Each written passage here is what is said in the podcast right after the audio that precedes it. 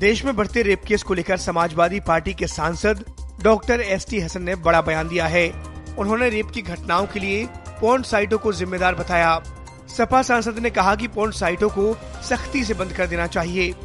इसके अलावा सांसद हसन ने देश में रेप केस की घटनाओं को रोकने के लिए शरीयत कानून को लागू करने की मांग भी की।